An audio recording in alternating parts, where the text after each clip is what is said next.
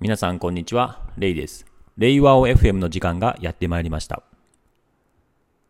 最近、ニュースリリースが出ていた内容なんですけれども、サイボーズ社がですね、ま、全員取締役というですね、まあ、制度というか取り組みを行っていました。内容としては、まあ、社員のこう自己応募とか推薦などによって選ばれた候補者ですね、17名が全員ですね、取締役として、えー、株主総会で承認承認されたと。で、えーまあ、取締役の人数がですね、17名になったのかな。で以前までの創業取締役の2名ですね、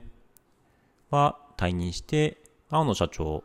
のみが残り、それ以外は全員ですね、新任取締役という形で、まあ、新卒1年目の人もですね、含む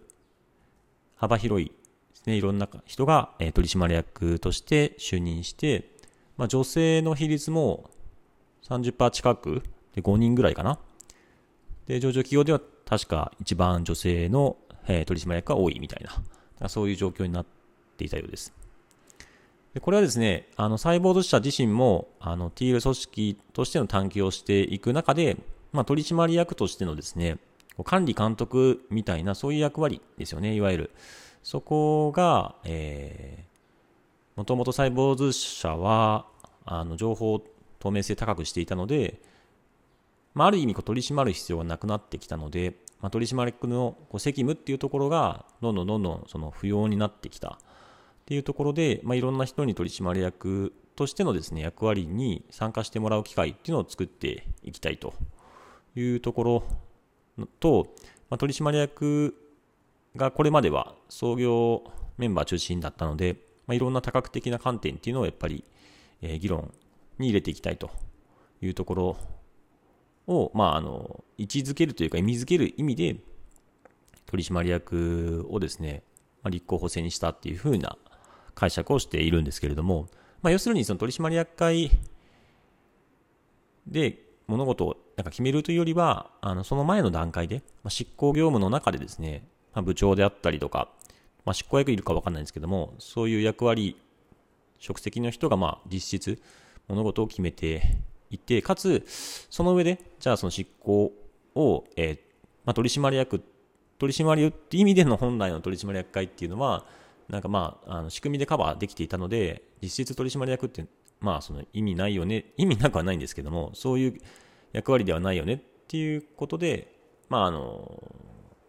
今回の取り組みをしたんだと思うんですよね。これ自体はすごく挑戦的ですごいサイボーズさんらしいなと思って、あの、どのようにこれがあの効果を生むのかっていうのは見ていきたいんですけども、まあ、一点ちょっと気になるところが、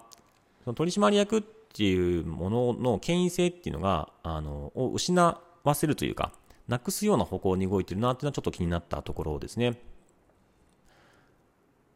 そのやはり取締役っていうものの権威性っていうのは、あの、対外的にもありますし、法的にもやはりあるので、そういった意味では、その権威性を生かす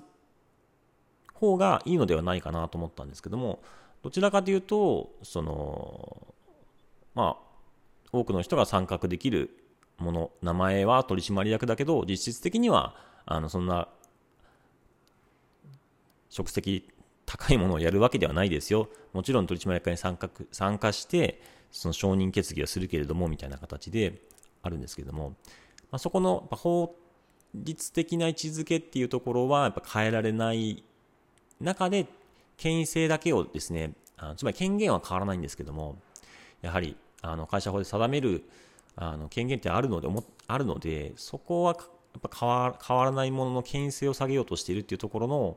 そこの矛盾どうしても必ず残る矛盾っていうところが、ちょっと歪な設計になってるなっていうのは気になったところですね。で、耳の場合は、あの、立候補制ではあるあるんですね。立候補制ではあるものの、チャレンジ取締役っていう形で、あの、立候補制での取締役を選任していて、でそこはやはりその外部に対しての牽制や内部に対しての牽制っていうのもあの有効活用していて、まあ、立候補して取締役になるんだけれども、まあ、あの人があそこまで頑張ってるのであればっていう形で、まあ、周りですよね。周りへのその、コミットメントを高める呼び水にしていこうっていうような役割であったり、まあ、ある意味こう抜擢して、えー、将来の,、まあその経営人材っていうのを育成していくようなそういう役割もあるので、まあ、そういうふうに位置づけてはいるんですけども、細胞社で我々の場合のその権威性をあえてこう下げるっていう意味では、あの、細胞社と近いところは全員 CEO 制度っていう形で、まあ、会社員、社員全員に代表権を付与して、社員全員がまあ CEO として、えー、視座高くやっていこうっていうようなところ、まあ、これをこうすることによって、その、いやいや、その、なんだろう、会社のことは、えー、全て経営陣の責任だとか、そういう多責的にならないようにっていう意味で、その CEO の権威性っていうのをあえてですね、こう、まあ、分散させて、こう、権威性を下げているっていうのは、あの、この細胞社の取全員取締役と近いんですけども、我々は取締役の権威性を残した上で CEO の権威性を下げたっていうアプローチでやったんですけれども、まあ、サイボース社は、取締役の権威性を下げるっていうアプローチにしたというところなんですけども、若干ちょっともったいないなっていうのは感じたところですけれども、まあ、あの、サイボーズ自身もですね、これがどのような効果を果たすかはまだあのわからないけれども、そのいろんな挑戦していくっていう探求の、まあ、あの、旅という中での位置づけっていうことだったので、まあ、どういう風になっていくのかっていうのは、あの見守見守るというか、あの、見ていきたいなっていうふうには思いました。まあ、本日はですね、サイボーズ社の全員取締役についてでした。